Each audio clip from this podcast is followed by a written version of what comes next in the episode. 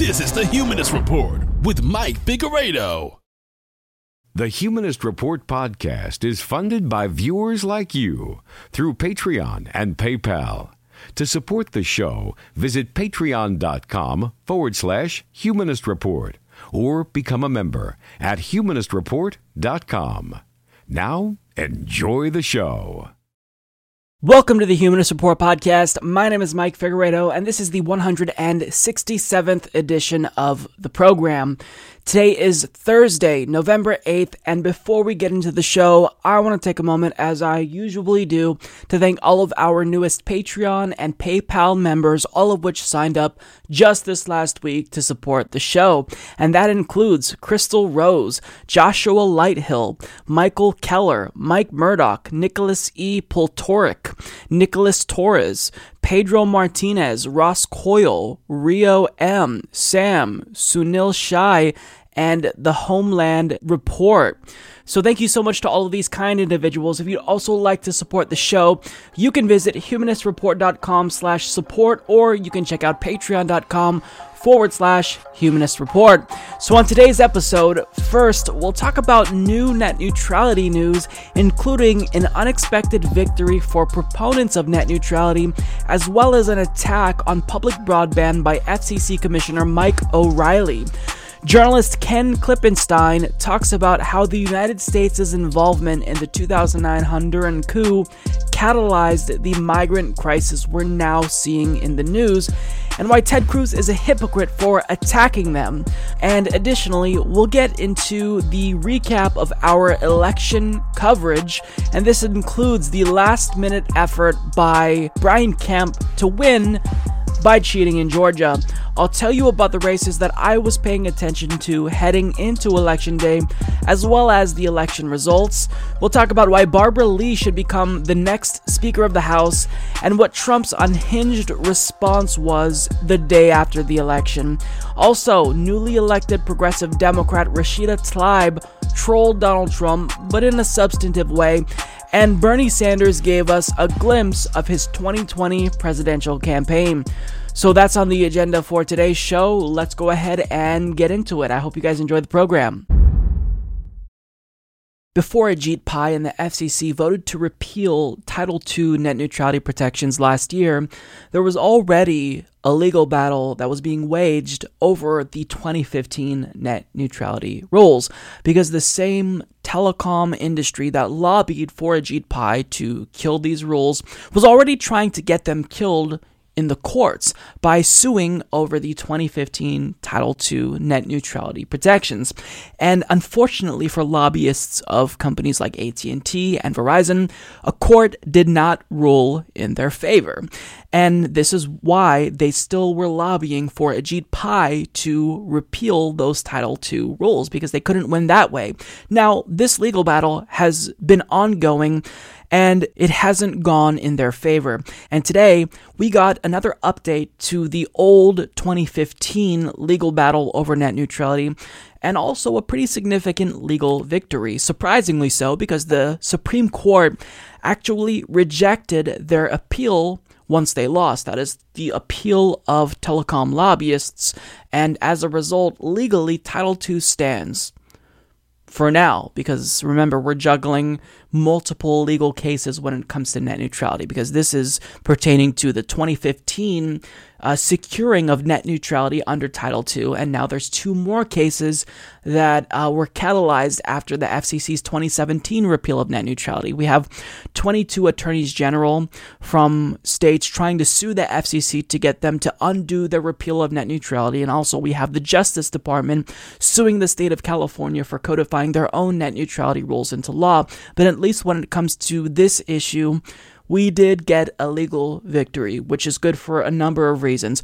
So, for more details on this specific case, we're going to go to Jon Brodkin of Ars Technica, who reports the U.S. Supreme Court has declined to hear the broadband industry's challenge of Obama era net neutrality rules. The Federal Communications Commission's 2015 order to impose net neutrality rules and strictly regulate broadband was already reversed by Trump's pick for FCC chairman Ajit Pai, but AT&T and broadband industry lobby group groups were still trying to overturn court decisions that upheld the FCC order.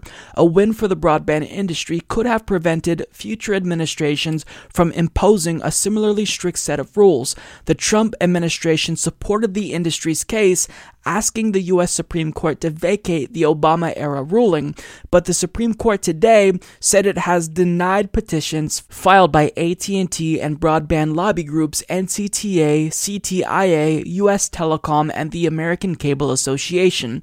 4 of 9 justices must agree to hear a case, but only 3 voted to grant the petitions. According to the Supreme Court announcement today, Justices Clarence Thomas, Samuel Alito, and Neil Gorsuch, quote, would grant the petitions, vacate the judgment of the United States Court of Appeals for the District of Columbia Circuit, which upheld the FCC's net neutrality order, and remand to that court with instructions to dismiss the cases as moot. Chief Justice John Roberts and Justice Brett Kavanaugh recused themselves from the case. Roberts owned stock in AT&T owned Time Warner, while Kavanaugh took part in the case when he was a judge on the DC Circuit Appeals Court. Bloomberg Supreme Court reporter Greg Stohr noted Kavanaugh dissented from the ruling upholding net neutrality rules in 2017, arguing that the rules violate the First Amendment rights of Internet service providers by preventing them from exercising editorial control over Internet content. Today's Supreme Court decision is good news for supporters of net neutrality because it means that the DC Circuit Court's previous decision upholding both the FCC's classification of broadband as a telecommunications service and its rules prohibiting broadband providers from blocking or degrading Internet content remains in place. Senior counsel John Bergmayer of consumer advocacy group Public Knowledge said. So, this is phenomenal news for supporters of net neutrality, and my hope is that this is going to strengthen our legal argument when it comes to net neutrality and the war over net neutrality that's currently um, being waged legally.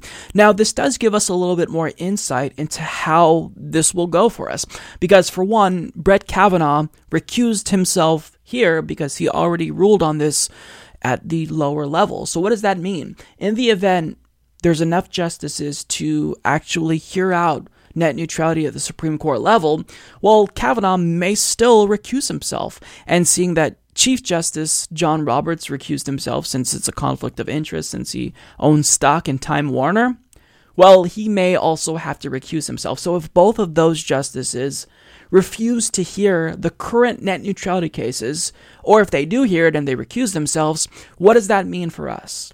Well, if all of the justices hold strong and they vote the way that we expect him, them to, that is, that the uh, the liberal justices vote to uphold net neutrality, and the conservative justices vote to strike down net neutrality, that means we could very well win this by a four to three margin. So this is good news, and I don't want to, I don't want to, you know, um, make you feel as if it's it's a sure bet because this doesn't necessarily mean that we're going to win. It doesn't guarantee a win by no means, but it does give us a really good sign that we actually do stand a chance because net neutrality legally it is something that's been upheld. And if it's been upheld, then clearly Ajit Pai repealing this order, well, perhaps they'll look to that precedent and see clearly this was illegitimate and um, they'll strike it down. So look, I don't, I have no idea how this is going to go, but this does give me a little bit more of an optimistic look heading into the courts when it comes to the legal battle regarding net neutrality because as it stood in the event Kavanaugh and John Roberts did not recuse themselves. Well, I mean, undoubtedly, it would be the case that net neutrality wouldn't have survived if it made its way to the Supreme Court. Certainly, if all conservative justices heard this case and they accepted this 2015 um, challenge to the FCC's Title II protections, they would have voted against it. But since they were surprisingly principled and decided to recuse themselves for good reason, uh, this helps us. So, again, I don't want to get your hopes up, but understand that we need every single victory to make sure that supporters of net neutrality don't feel demoralized and feel as if this is a lost cause because this is in no way a lost cause and it's going to be a long and lengthy legal battle. But this kind of gives us a look at how judges might rule and it kind of gives me the impression that this probably won't make it to the Supreme Court. If John Roberts can't hear a net neutrality case because of uh, a conflict of interest, then odds are he's going to recuse himself if this makes it to the Supreme Court again. So, um, if he remains principled, that is. So, look, this is good news all around. Take a win where you can get it, but uh, this isn't the end of the net neutrality legal battle. Far from it, but I mean, still do what you can to fight for public broadband at the local level. Because if there's going to be anything that ends this debate once and for all, it's going to be public broadband in your city. So, do what you can to make sure that that's on the agenda of your city council. But in the meantime, um, let's celebrate this because this is definitely good news. Ever since the FCC voted to repeal net neutrality in 2017, there's been a really large push for public broadband at the local level because a lot of people are now realizing, correctly so, that this is the way you end the net neutrality debate once and for all. If you have public broadband in your city, in the way that Chattanooga, Tennessee does, then you control it, you own it, so you don't have to worry about large multi-billion dollar companies like Comcast or AT&T blocking or throttling content. But now that there's been this wave of momentum for public broadband, well, the individuals who were against net neutrality and who voted to kill net neutrality are starting to take notice. And one of them is FCC Commissioner Mike O'Rielly. Now, this is someone who did vote with Ajit Pai to kill Title II net neutrality in 2017. And here's what he has to say about municipal broadband. And it's so absurd I think it's laughable. So, as Jon Brodkin of Ars Technica reports, a Republican on the Federal Communications Commission claimed that municipal broadband networks pose a unique threat to First Amendment free speech rights, but provided no compelling evidence to back his claim. FCC Commissioner Michael O'Rielly made his claim in a speech last week at the Media Institute's Free Speech America event. O'Rielly said that broadband providers run by local governments quote, have engaged in significant First Amendment mischief, but O'Rielly's only evidence to support his claim was the network's acceptable use policies, which contain boilerplate language similar to the policies used by private ISPs such as Comcast and AT&T. Back to the FCC, I would be remiss if my address omitted a discussion of a lesser known but particularly ominous threat to the First Amendment in the age of the internet, state-owned and operated broadband networks, O'Rielly said. After criticizing the Obama era FCC for trying to promote municipally run networks, O'Rielly continued, quote, In addition to creating competitive distortions and misdirecting scarce resources that should go to bringing broadband to the truly unserved areas, municipal broadband networks have engaged in significant First Amendment mischief, as Professor Enrique Armijo of the Elon University School of Law has shown in his research, municipalities such as Chattanooga, Tennessee, and Wilson, North Carolina have been notorious for their use of speech codes in the terms of service of state owned networks, prohibiting users from transmitting content that falls into amorphous categories like hateful or threatening. These content based restrictions implicating protected categories of speech would never pass muster under strict scrutiny. In addition to conditioning network use upon waiver of the user's First Amendment rights, these terms are practically impossible to interpret objectively and are inherently up to the whim of a bureaucrat's discretion. How frightening. Yes, how frightening because you know these bureaucrats who are always plotting and scheming to make a profit. Oh, wait, that's actually the multi billion dollar companies that you hope to work for once you leave the uh, FCC. Now, as the article states, he's conveniently omitting the fact that private ISPs also have the same type of language. The only difference is that if you find something that you don't like, well, since you own it, since the public owns it, you actually have a stake in controlling that, right? Because if you don't like the way that your city is running your broadband service, you simply petition them. You go to them, you call them, you protest. But if you don't like what Comcast does, you have absolutely no way to redress your grievances. But if you own it, if it's publicly owned, then you actually can take action to change things that you don't like. So even if what he's saying is true here, it's still not a very compelling argument because Again, if the public pays for broadband, then they own it. They have a say in what happens and how it's operated.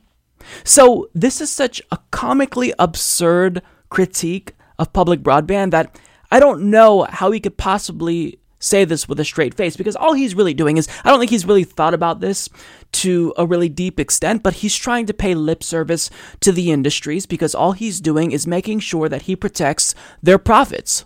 Because as soon as he leaves the FCC, mark my words, uh, he's probably going to take a really lucrative job with a pretty hefty hiring bonus at one of these lobbying firms that represent AT&T or Comcast, maybe CTIA or US Telecom, or maybe he just might work directly for the industry, Verizon, AT&T, Comcast. So all he's doing is he's singing the tunes he thinks they want to hear because this guy is a sellout, he's a shill. And he's sending a message to them that, hey, no matter what, we're going to fight to make sure that your profits are protected. And this is what he's signaling to them right here. This is the message that he's trying to convey. It's not necessarily that he's trying to tell us that public broadband is a threat. It's that he's trying to tell them, his future employers, what he feels about this particular issue. Now, if you're actually trying to make a compelling argument, first of all, extraordinary claims require extraordinary evidence. So the fact that he couldn't provide that well, not only is it not too surprising, but it's laughable.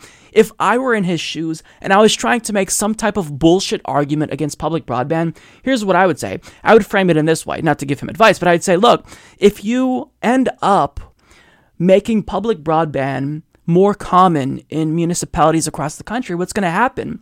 Well, that's going to kill off jobs at Comcast because obviously they're not going to be able to compete with the prices offered at the local level. So that means there's going to be a loss of jobs. Now, in actuality, what would happen is it's going to lead to a loss in profits because these private companies like Comcast would have to compete with publicly owned municipal broadband. But that's something that he could say. So if you're going to make a claim, you've got to at least try to remain in the realm of plausibility and really sanity, but instead, he makes the dumbest argument he can possibly make. Oh, well, um, public broadband threatens the First Amendment because what we've been seeing with, you know, uh, areas like Chattanooga is they've been conducting anti First Amendment mischief. Get the fuck out of here. Look, man, Mike O'Rielly, if you're watching this, I know the FCC really likes to watch my videos. You are a fraud, you're a shill, and we all know exactly what you're doing here. You're virtue signaling to the industry because you really hope that they hire you once you leave the FCC. And I'm sure that all of this shilling for them will pay off. I'm sure you're going to be rich beyond your wildest dreams once you get out of the FCC. But understand, you're doing what citizens do not want you to do. So, so long as you're a bureaucrat yourself, you know, while you denounce bureaucrats and bemoan them as if they're these ominous figures who are out to make a profit, understand that we know what you're doing. You and Ajit Pai and the other shill at the FCC, Brendan Carr, you're empowering them to do that because you don't care about consumers. You're supposed to protect consumers. The FCC is an agency that is supposed to protect consumers, but instead, they are stripping away what little protections we had for consumers, also that way Comcast and AT&T and Verizon can make more profits. Unbelievable, but understand that we're still engaged with this issue. We're still paying attention, and no matter how much you fearmonger about public broadband, that doesn't mean we're going to stop pushing for it. And in fact, bad news for you, buddy. I talked to someone who is a member of my local city council, along with the county commissioner, and they were both very enthusiastic about the idea of public broadband. So, this is something that we will all be pushing for across the country. And we wouldn't have even been talking about this had you not voted to repeal net neutrality. But since you did that, and since you've left us no other options, well, um, we're going to push for public broadband. If you don't like this, then thank yourself, because it was your stupidity in repealing Title II that catalyzed this movement to begin with. So we're seeing a lot of news lately related to the migrant caravan that Donald Trump has been fear-mongering about and these are immigrants coming from the country of Honduras. But one thing that's not often discussed when it comes to this issue is why they're coming here and our role in the 2009 coup in Honduras that made mass immigration likely. So TYT's Ken Klippenstein explains it's not hard to see why Hondurans are fleeing their country as Adam Isacson, Senior Program Associate at the Washington Office on Latin America, told The Guardian after the 2009 coup, the government essentially stopped functioning in rural areas where organized crime took hold and cocaine shipments started arriving in larger numbers. Then, as institutions hollowed out and became corrupted, gang activity increased and the United States got a wave of migrants. By 2012, Honduras would have the highest murder rate of any country country on the planet, according to the UN Office of Drugs and Crime. So there's a lot going on with regard to this issue. And the United States did, in fact, play a role in overthrowing Honduras leader Manuel Zelaya. And here with me to discuss the United States' role is Ken Klippenstein of TYT, the author of that article. So, Ken, thank you so much for joining me. Hey, thanks for having me on. Yeah, so I wanted you to kind of explain the United States' role in the Honduran coup and how that directly led to this migrant crisis. Well, what ended up happening in 2009 was they overthrew, as you mentioned, uh, Manuel Zelaya, a relatively progressive figure. He oversaw a 70% increase in minimum wage, which is significant in a country as you know poor as Honduras. And in addition to that, he made enrollment in school free. He was also working on land reform at the time that he was ousted. And um, just in general, if you look at um, UN and you know other figures, you see a general increase across the board on kind of uh, socioeconomic indices. Um, and unfortunately, when he was removed by the Honduran military in 2009, all that went out the window. Poverty skyrocketed, violence skyrocketed. Um, the state, the institutions of the state, essentially collapsed. Law enforcement um, became unable to, you know, do what it was doing and that's really when you see the genesis of the migrant crisis. Uh, uh, you know, I think it's called a migrant crisis, but I think maybe it should be called a refugee crisis because a lot of these folks leaving are literally leaving just not to get killed. I mean, this was Honduras was the murder capital of the world not long ago, and um, certainly for the hemisphere. So um, yeah, I just wish some of this background got told when uh, you know the news talks about the situation with the caravan, because more than half of the caravan, the majority of them themselves are Hondurans. These are not Mexicans. These are not Costa Ricans. These are Hondurans. Now there were a lot of attempts by the United States to kind of instigate with the situation in 2009 with the coup. Can you talk a little bit about our role? Sure. So um, when the coup first happened, Obama actually said that it was illegal and condemned it. But what ended up happening um, is over time he ended up reversing on that and um, recognizing the new government as legitimate, which was significant because the rest of the Latin American region um, did not, or much of the rest of the region did not believe it was legitimate. And um, you know, if you can pressure them enough, um, Zelaya, the you know democratically elected leader, may have been able to return. Now, the way you go about doing that um, with a country as powerful as ours, the United States, they have a great deal of influence just diplomatically, uh, just completely aside from military. And so, um, what happened at the time was Lanny Davis, uh, you might recognize that name, was uh, Bill Clinton's um, special counsel during the Monica Lewinsky scandal and a number of other scandals during his presidency. Um, was actually working for uh, one of the leaders of the coup government um, to essentially do PR, placing stories in uh, you know, pretty respected outlets like the Wall Street Journal. I think he got a, I can't remember uh, a lot of the outlets, but he had a great success in projecting this idea that the coup government was in fact legitimate. And uh, he actually had to register as a lobbyist of uh, the Honduran government at the time. Someone that uh, worked under him as a subcontractor, uh, vice president of, of a firm that, that assisted him in a lot of his work around this time. Um, his name is Omri Ceren. This was the national security advisor to Ted Cruz. Um, and I don't know, that was just striking to me, uh, given Cruz's really harsh rhetoric on the you know issue of immigrants. And uh, you know, to my mind, um, if he doesn't you know want a you know a migrant crisis, you know maybe the people he hires, he should ensure that they didn't have any role in it to begin with. So when it comes to Omri Ceren, can you speak a little bit more about what his role was and just how close he is tied to Ted Cruz? Well, unfortunately, the way the laws are around registering as a lobbyist of a foreign government, we can only see what they tell us, which they're not required to tell us a whole lot. But what we did see was that um, Lanny Davis hired uh, this firm as a subcontractor to help him with this kind of PR push to try to um, prop up the legitimacy and the you know international image of this coup government, which had no legitimacy uh, within Honduras and within the region generally. Um, and so while he was doing that, uh, he he hired this other firm called um, Davis. I can't remember the name of the firm, but um, the vice president of that firm at the time was um, Ted Cruz's uh, national security advisor, and so that's really where you see at least one tie to the um, Republican Party. But the ties are general. I mean, a lot of the military officials in Honduras were trained, you know, at the U.S. School of the Americas. Um, this is just sort of one very vivid illustration of it, but um, you know, the connections are many. I think. Now, Ted Cruz is someone who often takes a really hardline stance against immigration. So, if you're really going to take that position and you're against immigrants, then what would be your message to people who keep supporting these types of coups? I think it's a simple answer, but I'd like to hear it from you.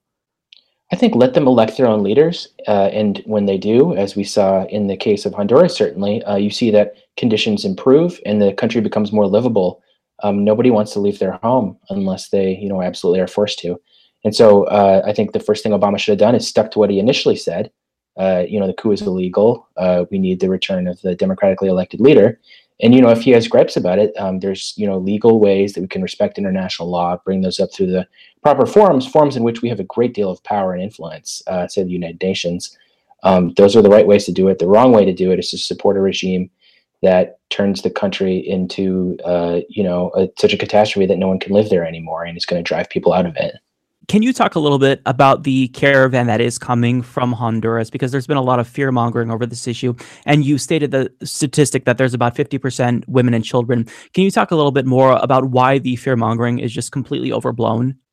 Right. Well, so if these are gang gang members, as Trump has you know many times insinuated, um, they're not going to be coming into these official border facilities to try to register and receive political asylum. They're going to you know try to do it secretly, if if at all. And you know these folks are trying to just get legitimate you know visas so that they could come in um, legally. This isn't at all how criminal syndicates would be handling something like this. And if you talk to folks, you know, I have sources in the Department of Homeland Security and in ICE too, um, who you know they'll tell you that the whole thing is just ridiculous. That's not that's not how any sort of criminal organization would uh, handle these kind of things. Right now, I know that this is difficult to kind of estimate, but if you if you had to guess, how many of these, like what percentage, do you think would be able to actually successfully um, obtain asylum here? Very few, and that's another thing that's not discussed enough. Um, the vast majority of these people, I think, would be rejected, not because they aren't, um, you know, uh, legitimate asylum seekers or um, refugees, but just because the U.S.'s standards for allowing someone in, even just on a refugee, um, you know, or visa basis, is extraordinarily steep and difficult to satisfy. So, even if you're coming at this from the right, it's very few of these people are going to end up coming through, even if you just let them, you know, come here. But it would appear that Trump and his base doesn't even want them to be able to present their case, which is just a you know whole another level of uh, travesty. I think it's essentially illegal as well because they're they're at least legally allowed to show up to a legal port of entry and make the case for asylum. Correct? Right. Exactly. And that's all they want. They're not saying, you know, let us jump in, let's sneak in, or they're just saying, please consider our case, which is under international law, completely textbook. You know, you're allowed to do it. I think that what you said about um, referring to them as refugees, that really is the more apt description for these people because they're fleeing violence that we created. And now individuals like Ted Cruz, who are going to take a really hardline stance against immigration, well, they're not acknowledging that the people around them helped create this crisis. So if we're going to continue intervening in foreign countries, I think the least we can do, and we should stop intervening to be clear, the least we can do is at least hear them out at the bare minimum. But I mean, we've seen the Republican Party shift so far to the right and become so extreme that that's even a controversial statement. Whereas even leaders like Reagan before, he actually advocated for amnesty, contrary to popular belief. He didn't take this hardline xenophobic response, as problematic as all of his other policies were. So, Ken, is there anything else that you think we should know about this before we go?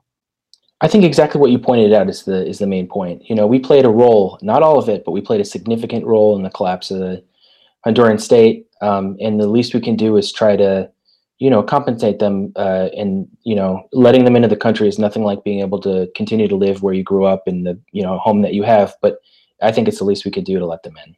Okay, so we will leave it there. For more of Ken Klippenstein's work, you can go to TYT Investigates. He's breaking a lot of news stories and he's doing a fantastic job. So, uh, Ken, thank you so much for coming on and explaining this issue. Hey, thanks a lot for having me. Yeah, thank you. The clarity is very necessary in this day and age when nothing but misinformation is being espoused. So, uh, I appreciate it. So recently, President Donald Trump released an ad that's so comically bad, that's so brazenly racist, that it's indistinguishable from a satirical ad you might find in The Onion or an ad that they make up in Saturday Night Live to make fun of Republicans for fear mongering over immigrants. So I'm going to play you the ad, and then afterwards we'll discuss the implications of the ad along with the response the ad received. So take a look at this joke of an ad that Donald Trump released last Friday. Gentlemen of the jury, please step out of the hallway. If fucking dead, so fucking break, break up soon,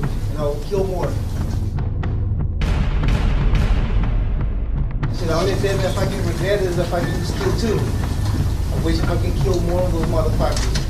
I'll kill more cops soon.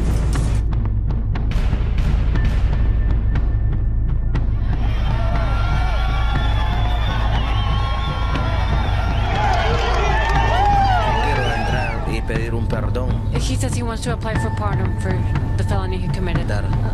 Attempt of murder.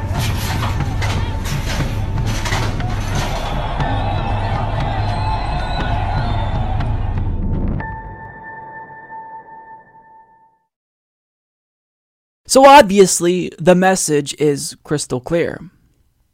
These immigrants, these brown immigrants that are coming here from Honduras, it's not like these are families trying to flee violence. In fact, they're coming here to commit crimes.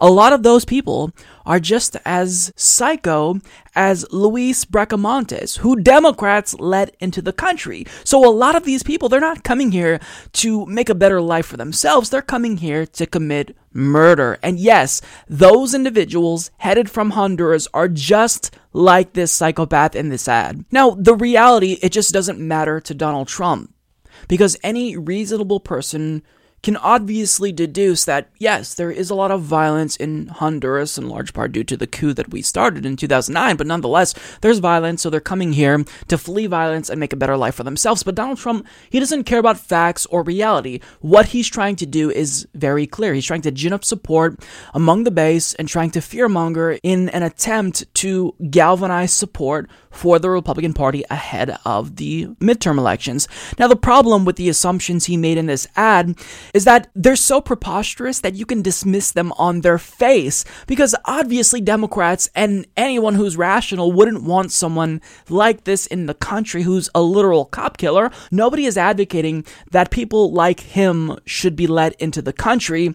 And furthermore, in trying to pin blame on Democrats for this, he ended up making a fool of himself because, as The Hill reports, quote, the man at the center of President Trump's controversial new midterms ad, who was convicted of the murder of two police officers, was readmitted to the U.S. during President George W. Bush's tenure not under Democrats, as the ad says.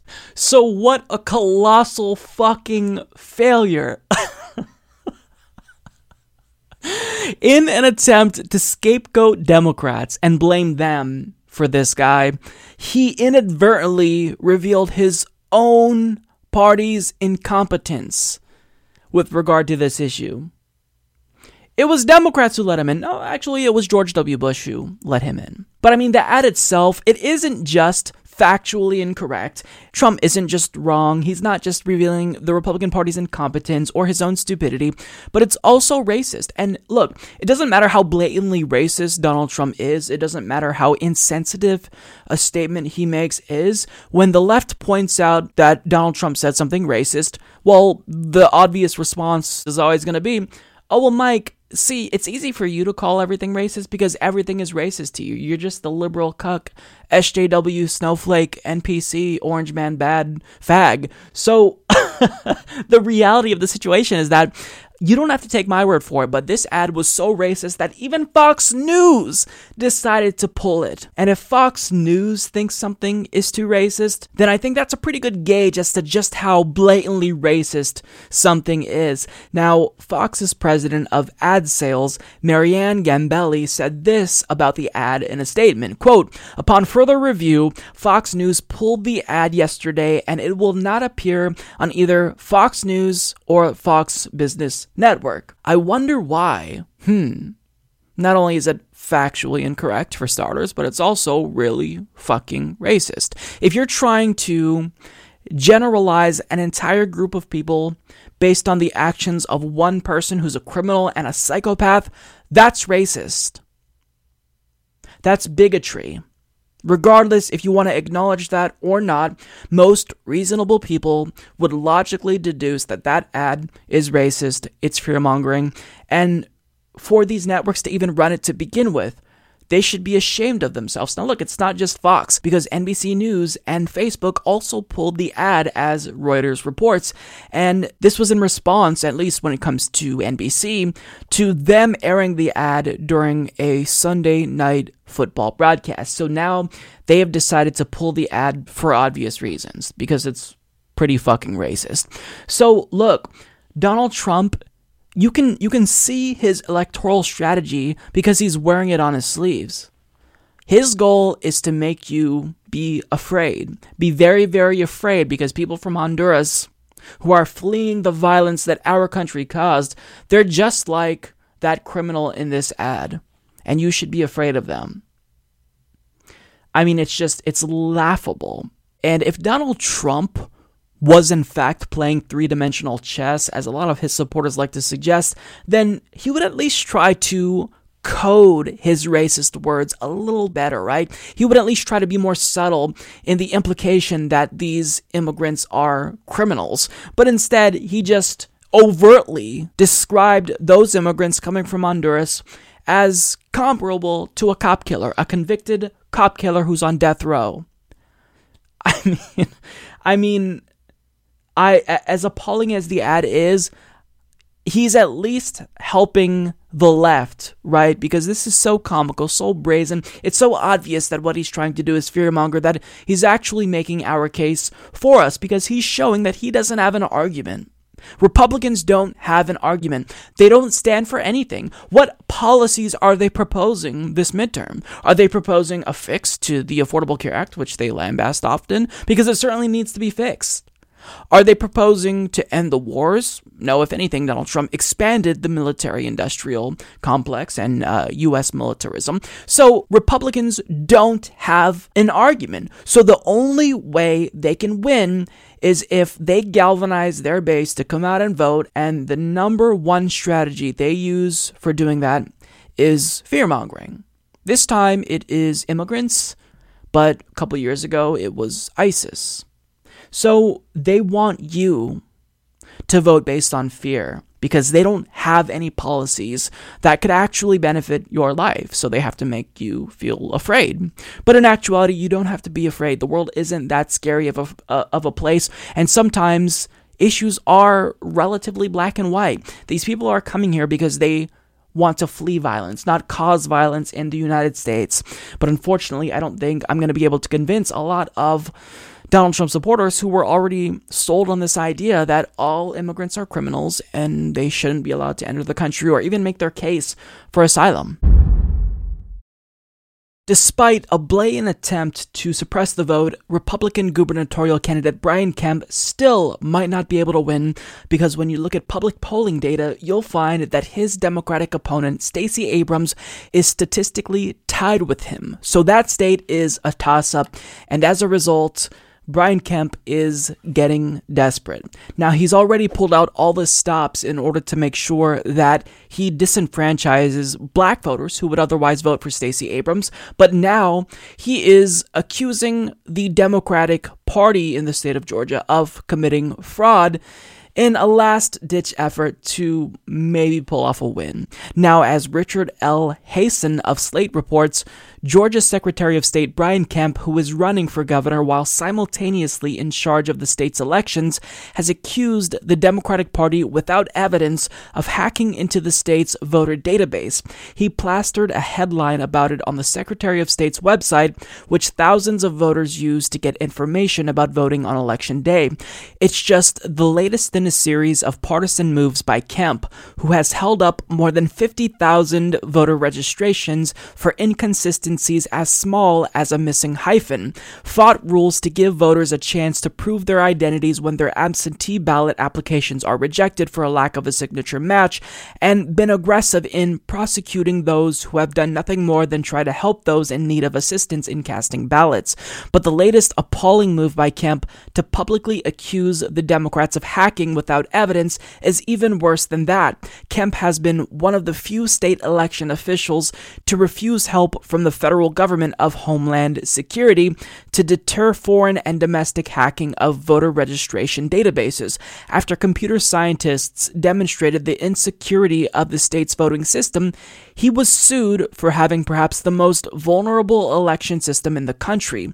His office has been plausibly accused of destroying evidence which would have helped to prove the vulnerabilities of the state election system. If anyone is to blame for vulnerabilities with the voting system, it is Kemp, and now he's trying to turn those vulnerabilities into crass political advantage by blaming Democrats without evidence for the state's failings. The press release entitled After Failed Hacking Attempt, Secretary of State launches investigation into Georgia Democratic Party provides no details. It quotes a spokesperson saying, Quote, while we cannot comment on the specifics of an ongoing investigation, I can confirm that the Democratic Party of Georgia is under investigation for possible cyber crimes. So he has absolutely no shame. And at this point, I feel like this is comical.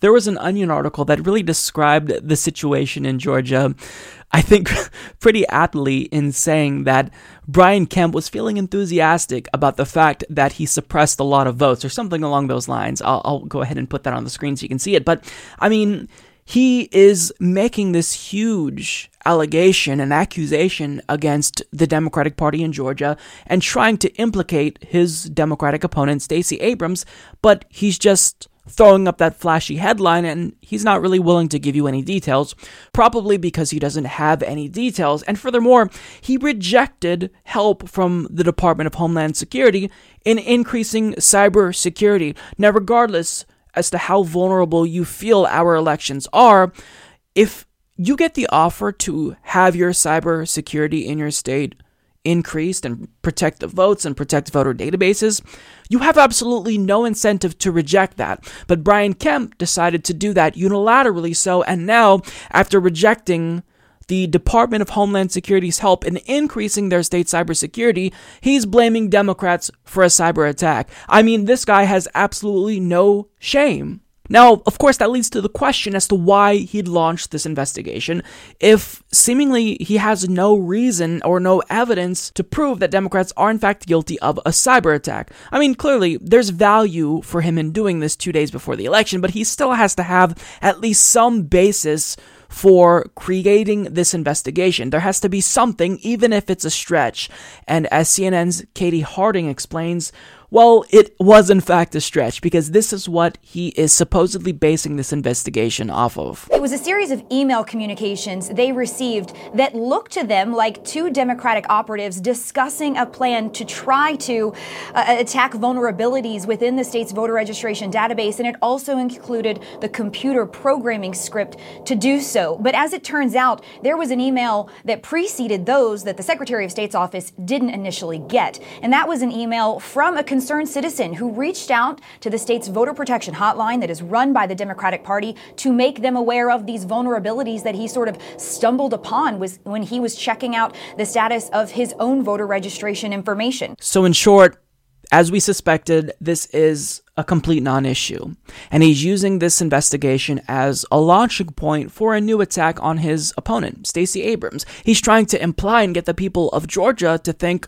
well, you know, it's not me who's actually been suppressing the vote here and who's the real fraud, it's my opponent. Stacey Abrams. So, in effect, this is the old argument we all used in elementary school. I know you are, but what am I? Because that's what we're seeing here. He's trying to change the narrative from him not being the fraud, and Democrats are actually the fraud in this state. They're the ones committing a cyber attack, when in actuality, he has no evidence for this. So, this is a last ditch effort to maybe pull out a victory after bungling what should be theoretically an easy race for someone like Brian Kemp to beat. I mean, Georgia is a red state, so a Republican should be able to win, no problem. But even after he's tried to suppress the vote, well, polls are still showing that this race is a toss up. Stacey Abrams could very well pull this off. So this is nothing more than a political witch hunt, and this is exactly the sentiment that Stacey Abrams echoed in an interview on CNN recently. It's a witch hunt that was created by someone who is abusing his power. Friday, Brian Kemp was notified that there was yet another flaw in the election security system. Twice before, he has accidentally released the information of 6 million Georgians. This was about to happen again. Instead of owning up to it, taking responsibility, and seeking a way to fix the flaw, he instead decided to blame Democrats because he does that. So there you have it. Brian Kemp is getting increasingly desperate so, all you can do if you live in the state of Georgia is defeat this fraud.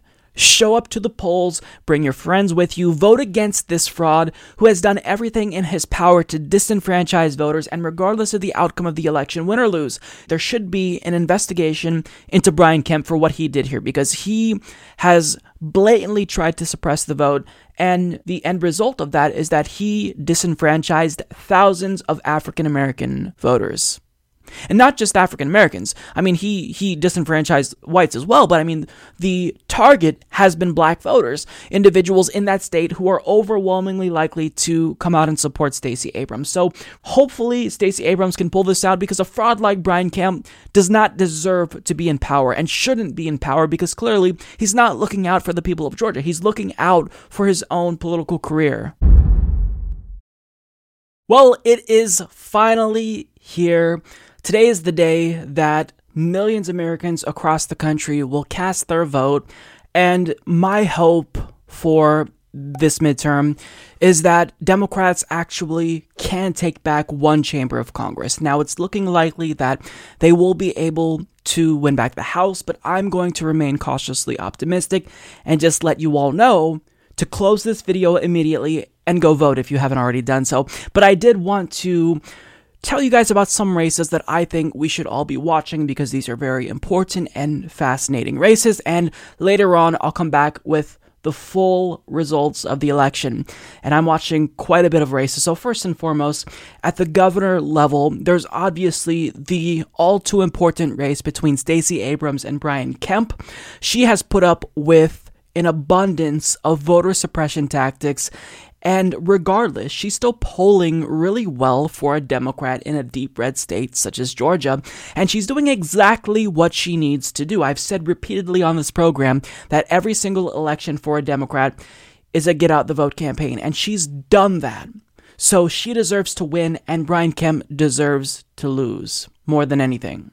Another race to watch is a race happening in my home state of Oregon. So we have a governor, Kate Brown, who isn't super popular, but I voted for her because she's done a couple of things to prove her worth, in my opinion. She signed net neutrality into law, and really, that in and of itself is important, but she's also stood up against the Justice Department to defend our legal recreational marijuana laws. So I support her, but What's interesting is we see something in this race that you almost never see. You see a Republican running as Democrat light, trying to convince us that he's liberal, trying to convince us that he supports women's reproductive rights. And we'll see if something like this can actually lead him to victory in a state of Oregon. I mean, they're actually polling relatively close. Kate Brown is ahead, but she's just outside the margin of error. So this is kind of a nail biter for the state of Oregon.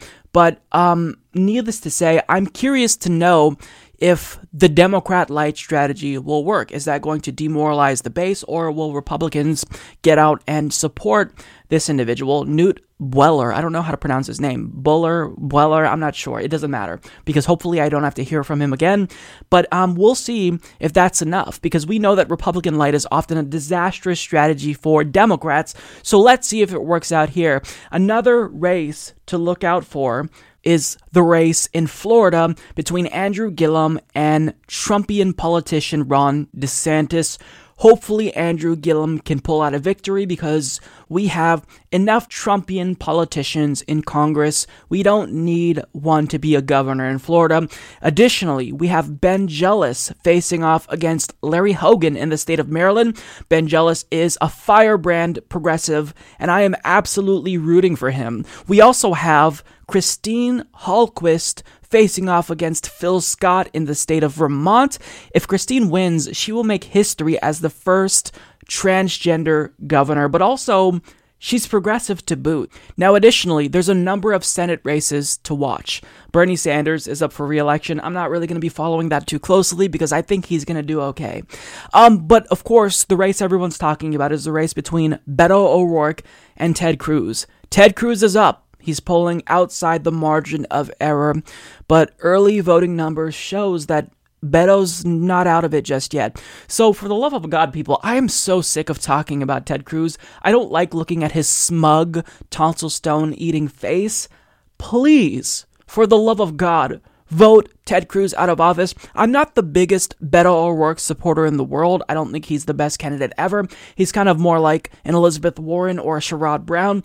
But for the love of God, he's not Ted Cruz, and he's fairly progressive. He's someone who has given us the signal that he would co sponsor Bernie Sanders' Medicare for All bill if he were to be elected. So, people, please. I mean, it's it's Ted Cruz versus Beto O'Rourke.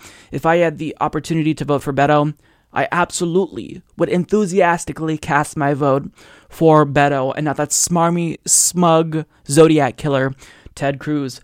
Other races to look out for are a bunch of Republican light Democrats who are up for re election in the Senate. We have Claire McCaskill potentially bungling this race in Missouri against the Republican Josh Hawley. We have Heidi Heitkamp in North Dakota, who's probably going to lose because, I mean, let's face it, she's governed as a Republican, and as a result, her base just isn't excited.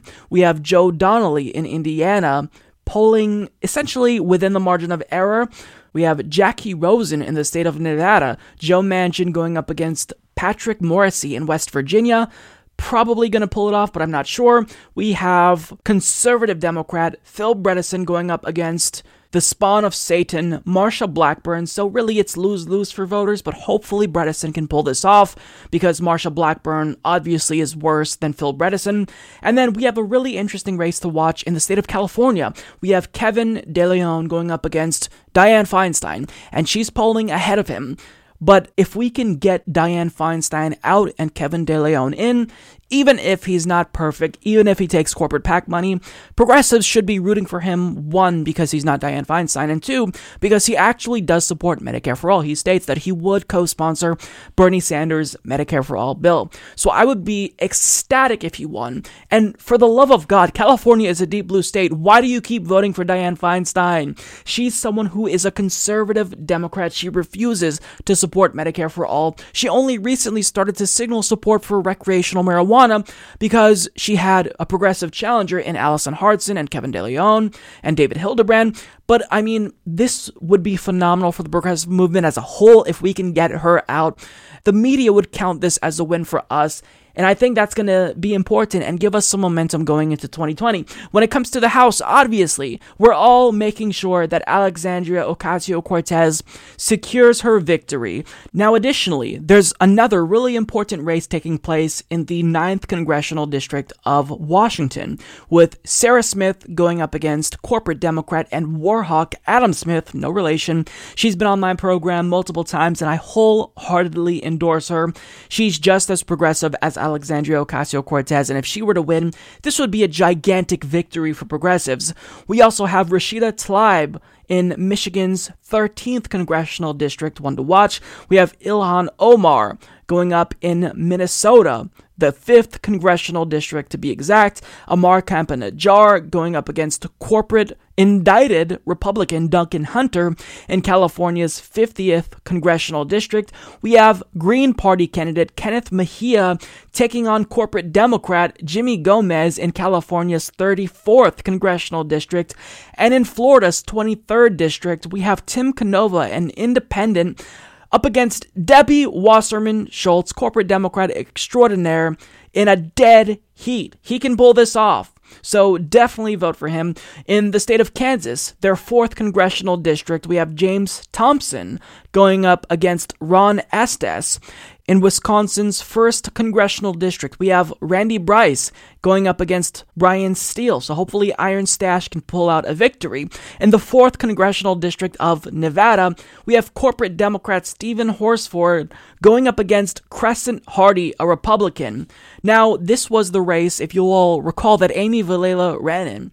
And this district is kind of a purple district. It's a toss up. And Steven Horsford is a terrible candidate, so we'll see if we pull if, if he can pull this off, and if not, then um I think we're all going to be saying "I told you so" in that Amy Vilela should have been the established or should have been the the candidate, but the establishment has shunned her completely. So we'll see how that goes. Additionally, we have Kara Eastman facing off against Don Bacon in Nebraska's second congressional district. We have Jess King in Pennsylvania's 11th congressional district. We have Keith Ellison for Attorney General in Minnesota. Not necessarily sure if that's going to be a victory for progressives or not because there are some domestic abuse allegations that are absolutely not going away. Now, Keith Ellison did the right thing here in asking the FBI to investigate, but this is certainly a cloud that's hanging over his head, so win or lose, you know, this is a tricky situation here. So um, we'll see how that goes. Additionally, I want to point out a state race in New York's 53rd district. We have Julia Salazar. So there's plenty of races to watch out for. I will give you updates to all of these later, but these are the ones that I'm watching. Please comment down below if there's any race that's particularly important to you. I know I didn't cover all of them, but I will be doing everything I can to at least give you the results of the most high profile races. And then tomorrow we'll come back with my post election analysis I'll go over some ballot initiatives that are progressive that won, and also I'm going to tell you what we should do next in the event Democrats are actually able to successfully take back the House. So stay tuned. Well, the election results are officially in, and Democrats have taken back the House of Representatives. And this is absolutely fantastic news because this means that we now have a check on the GOP and Donald Trump's tyranny. And we all know that they were eyeing cuts to Medicaid, Medicare, and Social Security. And now we have one opposition party in full control to say no, granted, Democrats actually do hold strong. So I'm going to tell you what we should do going forward. Tomorrow, I'll have a video up about Barbara Lee and why I think we should officially begin our campaign to make her House Speaker. But one of the first stories that emerged after we got news that Democrats retook the House was that they were planning to petition to have Donald Trump's tax returns released. I mean, I don't I don't know what to say about that. Start proposing policies, Medicare for all. Let's get net neutrality solidified using the authority that Congress has under the Congressional Review Act if it's not too late. Put up a bill to legalize recreational marijuana. You're not going to get these passed, but you can at least make your agenda clear to the American people. So clearly, now that we retook the House and we have some sort of control over Congress, and it's not just all Republicans in control of every single branch of government, we need to make sure that there's a leadership change within the Democratic Party, and that person is Barbara Lee. But look, I want to get to some of these results.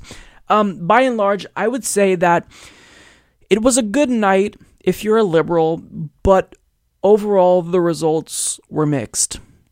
So when it comes to the gubernatorial elections, we'll talk about Georgia first of all. Now at the time I'm recording this at 10:30 PST, It is the case that the race has not been called, although Stacey Abrams is three points behind with 96% of precincts reporting. So I hope that she's able to pull off a victory here, but if she's not, if she loses, then she should refuse to concede and demand that there's an investigation into Brian Kemp. And there's also a funny story that, that came out showing that he may have inadvertently suppressed his own vote. I mean, wow. So hopefully we will see what happens there, but we've got some really devastating blows when it comes to governor races. So in the state of Maryland, Ben Jealous, a firebrand progressive, unfortunately lost, and it doesn't help that Democrats in that state were rooting against him. Additionally, when it comes to Florida, even if Andrew Gillum was up above Ron DeSantis in the polls, he lost by one percentage point, and this is just a devastating blow. And there's a lot of theories as to why this happened. Me personally, I think it didn't help that he chose to align with a really unpopular candidate like Hillary Clinton and Debbie Wasserman Schultz and kind of made that rightward pivot. Now, I don't know if that's what cost him the election, but I do know that this was a really devastating defeat here. Additionally, Christine Hallquist of Vermont lost. Drew Edmondson lost in Oklahoma. But that's about the extent of the loses when it comes to gubernatorial races. We did have some wins, and we had some pretty surprising wins. So, in the state of Michigan, Gretchen Whitmer actually pulled off a victory. Now, I was rooting for Abdul El Sayed during the primaries, but the fact that under Republican control, Flint lost clean drinking water because privatization and profits were more important to Governor Rick Snyder. Now it's nice to see a Democrat retake control of that state. Additionally, in Kansas, Laura Kelly actually defeated vote suppressor Chris Kobach, which is just a huge victory. In the state of California, no surprise, Gavin Newsom won. He's not necessarily a firebrand progressive, but I would say that he is better than Jerry Brown. In the state of Oregon, it seems like being Democrat light didn't help the Republican because Kate Brown quickly secured victory early in the night. As soon as basically the votes came in, it seemed clear that she was going to win. And when it comes to the Senate, this is where things take a really bad turn. Um, so, first of all, Ted Cruz was reelected and Beto O'Rourke lost. An absolute gut punch. Because now we all have to deal with Ted Cruz's smug, tonsil stone eating, MILF porn loving face for another six years at a minimum. So that was one of the most highest profile races of this election cycle, and it didn't go in our direction, but at the same time, I do want to give Beto O'Rourke credit for it even being as close as it was, because I believe Ted Cruz won by about three percentage points, which is fairly close for a deep red state like Texas. So, I mean, credit where it's due to Beto O'Rourke. I wasn't incredibly enthusiastic about him. I was more excited about Ted Cruz losing, but for the most part, you've got to hand it to him. He ran a fantastic campaign, and um, unfortunately, it just wasn't enough. And now we have to get to some less surprising results. And the first is that progressives like Elizabeth Warren and Bernie Sanders handily won their reelection campaigns. Really not surprised at all. However, we had a lot of corporate Democrats who pivoted to the right, who became Republican light, lose their races. Claire McCaskill unsurprisingly lost to Republican Josh Hawley. Heidi Heitkamp unsurprisingly lost to Republican Kevin Cramer. Joe Donnelly of Indiana, after attacking his own party and attacking progressives, lost to a Republican, Mike Braun. Phil Bredesen, after saying that he would have voted for Kavanaugh, lost to Marsha Blackburn. Bill Nelson lost to Rick Scott of all people in Florida. But the one Republican light Democrat that was able to hold on to their seat is actually Joe Manchin, the worst of the worst. So most of these centrist Democrats, these conservative Democrats who vote with Trump, they were wiped out. Joe Manchin is the only one that survived. Congratulations, you played yourself. They deserve to lose, but at the same time, you know, I'm conflicted because these Republicans who beat them didn't deserve to win because instead of having someone that votes with Trump uh, 50 to 60 to 80% of the time, now we have someone who's going to vote with Trump 100% of the time. And what I'm worried about is in the event another Supreme Court vacancy uh, emerges, now it's almost a sure bet that Donald Trump is going to get a third Supreme Court nominee through, which is terrifying. Now, there's still some hope left because Jacky Rosen, who is pretty much a corporate Democrat, is going up against Dean Heller in the state of Nevada. And at this point in time, I don't have the results for you, but we'll see how that goes. Now, also, we got some really, uh, I guess you could say, interesting news. Mitt Romney is uh, going to the Senate. He's now a U.S. Senator. Why? Why do these dinosaurs who lost keep running for Congress? And why do we keep electing them, people? Mitt Romney? Mitt, you've got to join Hillary Clinton. You've got to get out in the woods and understand that Americans don't like you. But apparently, you know, he he knew that the people of Utah liked him and he won. So I guess what do I know, right? I guess we like these dinosaur politicians. Um, speaking of dinosaur politicians, can you guess who else won? Dianne Feinstein. She beat Kevin De Leon, and the margin wasn't as huge as we were all expecting because Kevin De Leon, he didn't do too bad. But the problem is, I think that in the event we had someone like Alison Hartson or David Hildebrand, they would have beaten or had I don't know if they would have beaten I don't want to say that authoritatively but I will say that they would have had a better shot and possibly a higher margin than Kevin De Leon because that would have given them enough time to get their uh, name out there and whatnot but disappointing to see that um, Californians elected a conservative Democrat. Now getting to the House races this is where it improves for us quite a bit because we have a lot of progressives that ended up winning. So I'm gonna get to all the losses first so that way we can end on a positive note. So, when it comes to Sarah Smith of Washington's 9th Congressional District, unfortunately, she was defeated by corporate Democrat warmonger Adam Smith. In California's 50th Congressional District, Ammar Campa-Najjar lost to corrupt Republican Duncan Hunter, who literally is facing dozens of indictments. So I don't even know if he's going to be able to serve out his full term, but I mean, he was able to win. Additionally, in the 34th Congressional District, Kenneth Mejia lost to corporate Democrat Jimmy Gomez.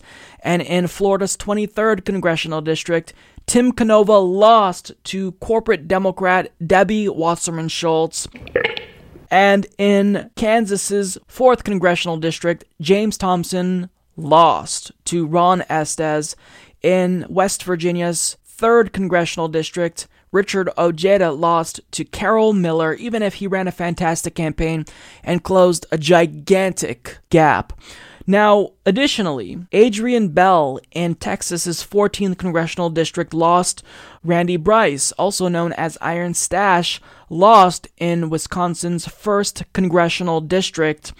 Kara Eastman lost to Don Bacon in Nebraska's 2nd congressional district. Additionally, Jess King unfortunately lost in Pennsylvania's 11th congressional district. Rodolfo Barragan lost to a Democrat in California's 40th congressional district that was a Green Party candidate. We also have a loss that I want to talk about that I'm excited for. Dave Brat, who beat out Eric Cantor, who kind of rode into Congress on this Tea Party wave, lost. He was defeated. And that was really, really exciting because he positioned himself as this anti establishment conservative when in actuality, he was nothing more than a Koch sellout. So I'm glad that he lost. Now, let's get to some victories here because there were a lot. And if you're a progressive, you have a reason to be very excited because we had quite a bit of victories. Unsurprisingly, Alexandria Ocasio Cortez officially becomes Congresswoman Ocasio Cortez, winning New York's 14th congressional district by a very large margin. Rashida Tlaib and Ilhan Omar win Michigan's 13th congressional district and Minnesota's 5th congressional district, respectively, and they both make history as the first Muslim women ever elected to Congress. Additionally, Sharice Davids of Kansas's 3rd congressional district and Deb Haaland of New Mexico's 1st congressional district, well, they also made history, becoming the first Native American women ever to be elected to Congress, surprisingly. Now, Sharice is more of a corporate Democrat, from my understanding, but Deb Haaland is actually a very strong progressive. She supports Medicare for all, so this was a huge victory for us. Now, additionally, Ayanna Pressley won her election we had an unexpected victory in New York's 11th congressional district. And when it comes to incumbents and their reelection campaigns, Raul Grijalva, Ro Khanna, Tulsi Gabbard, Jamie Raskin, Pramila Jayapal, Earl Blumenauer, and Suzanne Bonamici all won their reelection campaigns. So this was a very solid night for progressives. And I think the most important win for those of you concerned about Medicare for All was Rashida Tlaib because she is taking over the seat of John Conyers, who was the co sponsor of H.R. 676. And yes, she supports Medicare for All. So this is a solid night for progressives, and there's a lot of Justice Democrats who are elected.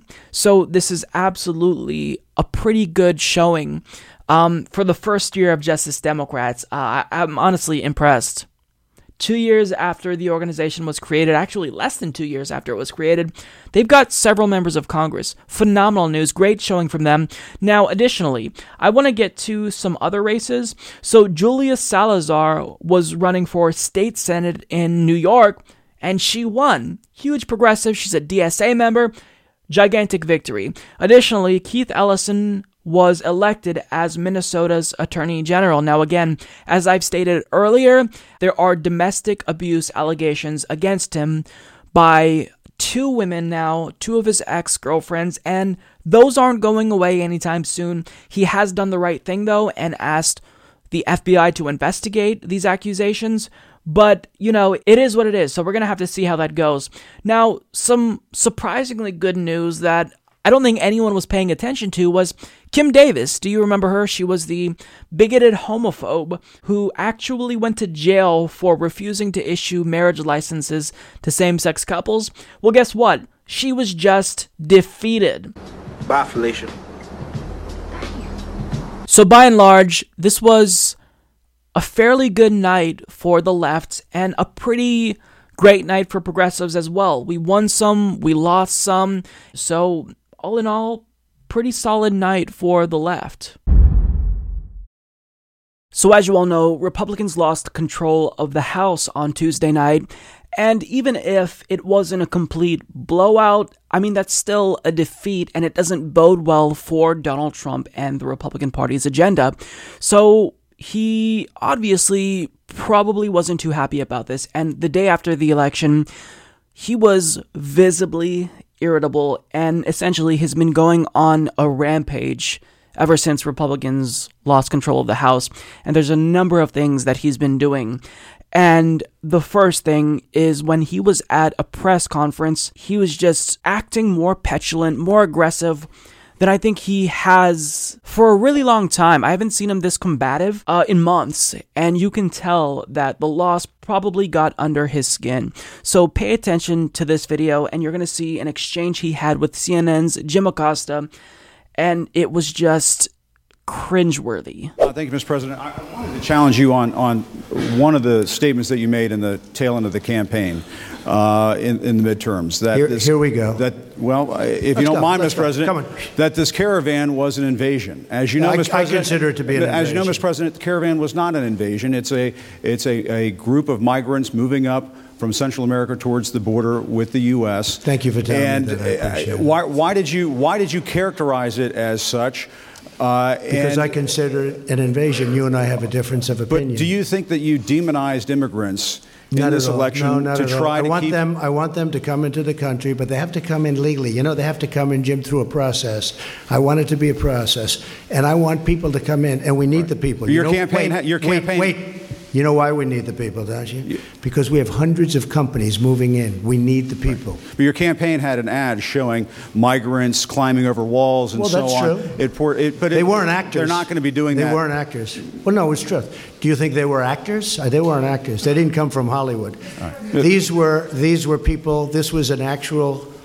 You know, it happened a few days ago, and uh, They're hundreds of miles away, though. They're hundreds and hundreds of miles away. That, that's I not an invasion. should- honestly, I think you should let me run the country. You run CNN, right. and if you did it well, your ratings Let would me be ask, much if better. I, if I may Okay, ask one other question, Mr. President, if I may, if I may ask Peter, one other ahead. question, are you worried? That's enough. That's Mr. enough. President, I, well, That's I was going enough. to ask one other. The other folks. That's had- enough. Pardon me, ma'am. I'm, I'm, Mr. Excuse President, me. That's enough. Mr. President, I had one other Peter, question, if. I may ask, on on the Russia investigation. Are you concerned that that you may have? I'm not concerned about anything with you the may have Russian indictments investigation because it's a hoax. Are you- That's enough. Put down the mic. Mr. President, are you worried about indictments coming down in this investigation?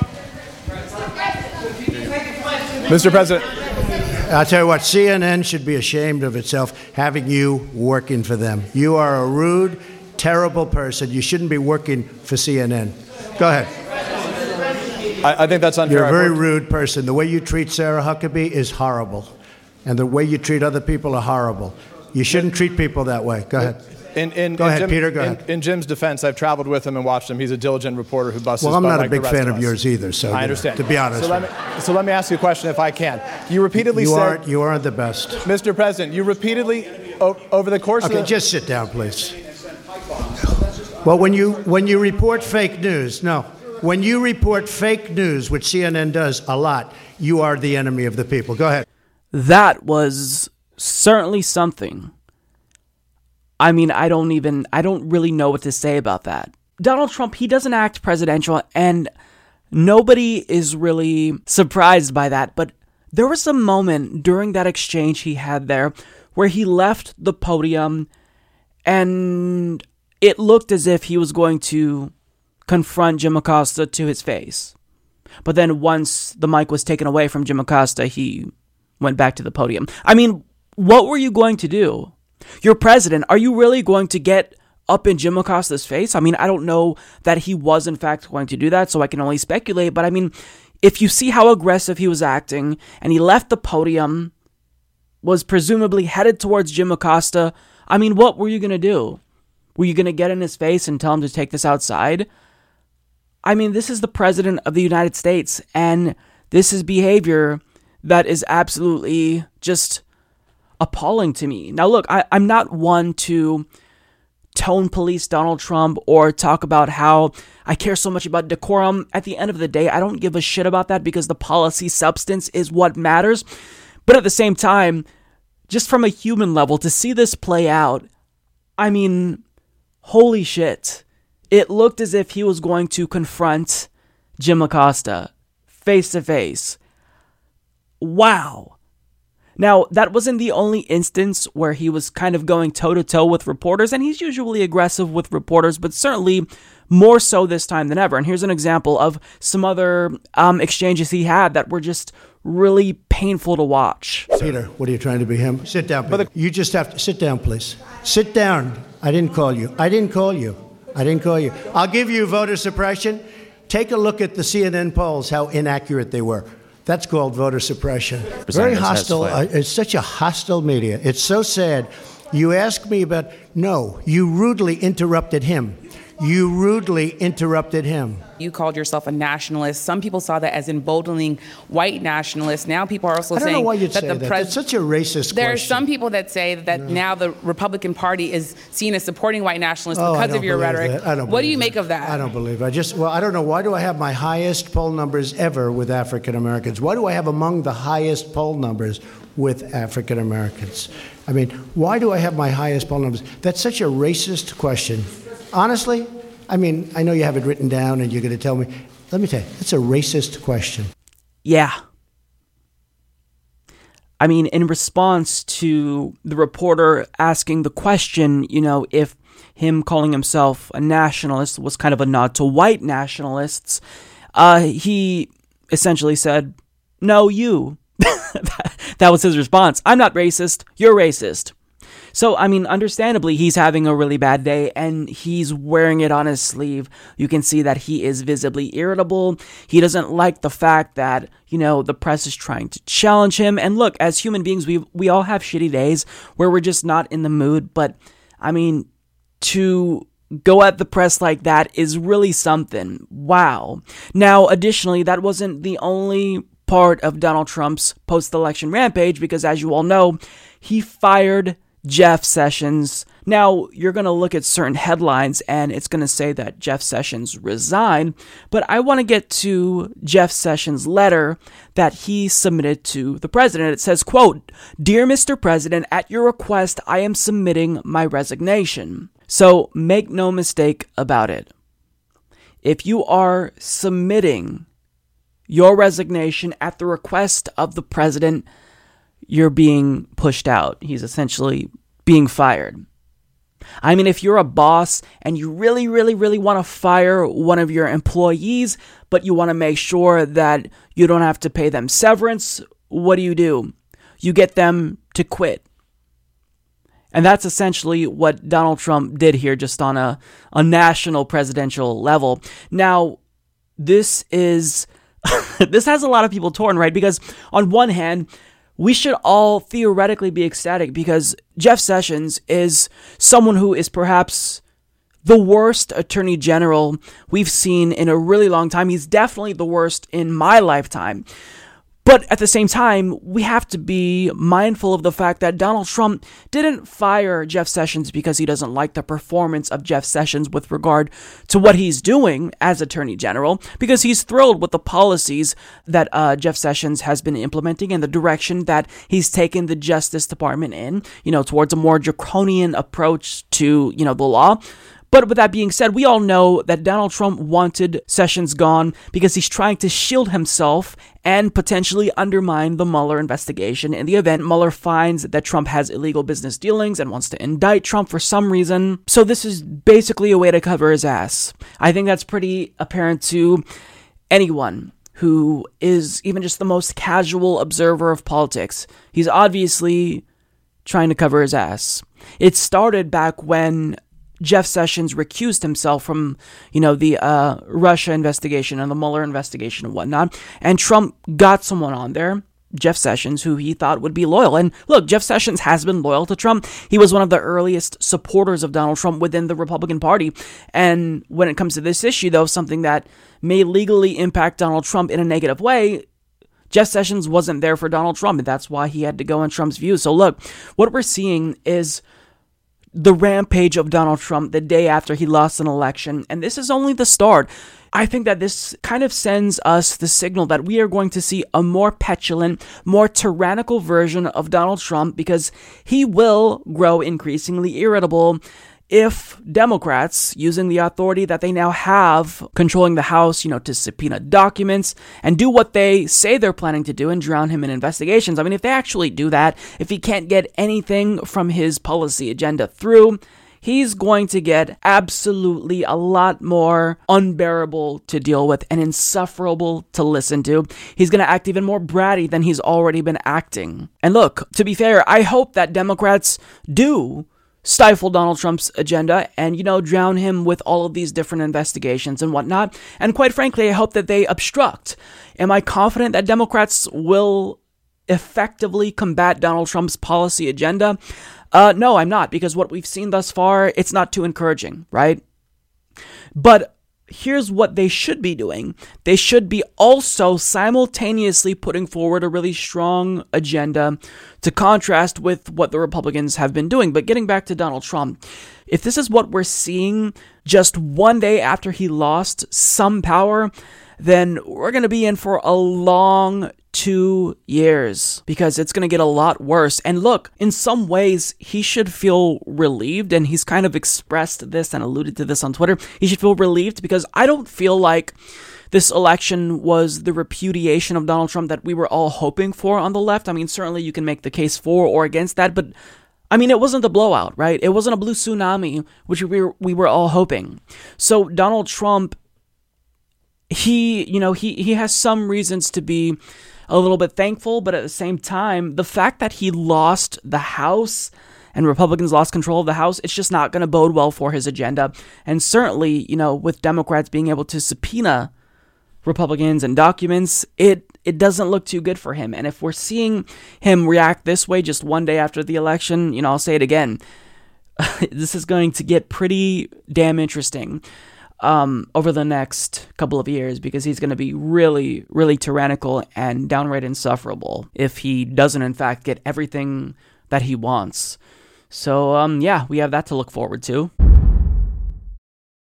After Democrats won back the House of Representatives on Tuesday night, Nancy Pelosi made her victory speech, and rather than outlining a clear progressive agenda going into the 2019 and 2020 congressional session, she already kind of threw up the white flag and she made the case for bipartisanship. Today is more than about Democrats and Republicans. It's about restoring the Constitution's checks and balances to the Trump administration. It's about stopping the GOP and Mitch McConnell's assaults on Medicare, Medicaid, the Affordable Care Act, and the health care of 130 million Americans living with pre existing medical conditions. Let's hear it more for pre existing medical conditions. In stark contrast to the GOP Congress, the Democratic Congress will be led with transparency and openness so that the public can see what's happening and how it affects them and that they can weigh in with the members of Congress and with the President of the United States. We will have accountability and we will strive for bipartisanship with fairness on all sides. We will have a responsibility to find our common ground where we can, stand our ground where we can't, but we must try. We have a market, a bipartisan marketplace of ideas that makes our democracy strong. A Democratic Congress will work for solutions that bring us together. So, look, I'll try to be charitable here and say that that entire clip wasn't awful. I'm a little bit relieved to hear her say we're going to try to stop the Republican Party's attack on, you know, earned benefit programs, Social Security, Medicaid, Medicare. That makes me feel a little bit better, I guess, if she actually holds strong. Because look, dreamers can tell you that the last time Democrats claimed they would hold strong, they didn't. They caved really soon. So, I mean, I, am glad that she at least acknowledges the importance of that.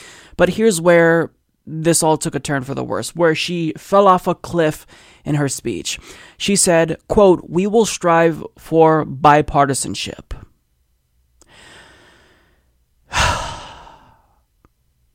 Now, I don't know if you noticed this, but she kind of did a little pause there after she said that, and I think she was expecting the crowd to cheer, but there was about one person that seemed to be clapping there. And we will strive for bipartisanship with fairness on all sides.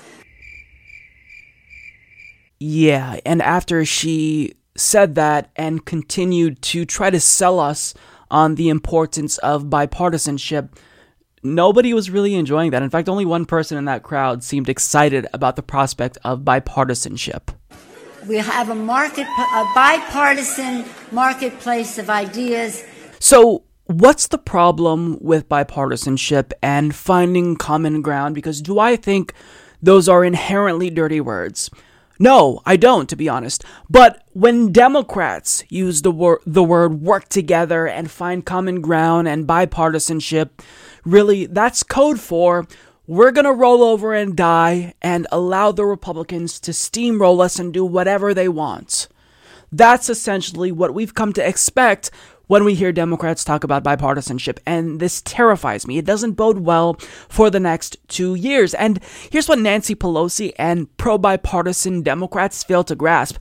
At a time when the Republican Party has shifted so far to the right, when they're openly electing and re electing racists and white supremacists like Ron DeSantis in Florida and Steve King in Iowa, respectively, when the president himself is an actual fascist there's no finding common ground with these sorts of fucking people. Why is that so hard to grasp? Because if you meet maniacs halfway, you're tacitly legitimizing their lunacy. You're saying, I want to work with these crazy people and I'll meet them halfway. But the problem is that what are you even going to work with Republicans on? They're not putting forward an agenda that helps the American people in any way, shape, or form. All that they've proposed is to harm Americans. They want to cut Medicare, they want to cut Social Security and Medicaid. How are you going to find common ground when this party doesn't care to look out for the American people. They only want to make the banks bigger, the rich richer, the poor poorer, and they want more deregulation. They want to make the wars more robust. How are you going to find common ground with people who are right wing extremists when a portion of the party is now fascist. How can you possibly convince them to work with you on anything that benefits the American people? The only way you're going to accomplish bipartisan legislation with this party is if you agree to hurt the American people. And now that you have the House you have to do everything in your power to obstruct them and stop the hemorrhaging that's been happening when it comes to our civil rights and civil liberties. Nobody wants you to get to Congress and sing kumbaya. That's not why Americans gave Democrats the House back. We want you to stop the hemorrhaging. We've been hurting. And to say on night one after you win that I'm already willing to throw up the white flag, I mean, it's so demoralizing, Nancy. If I were Nancy Pelosi, I would immediately put forward a strong progressive agenda.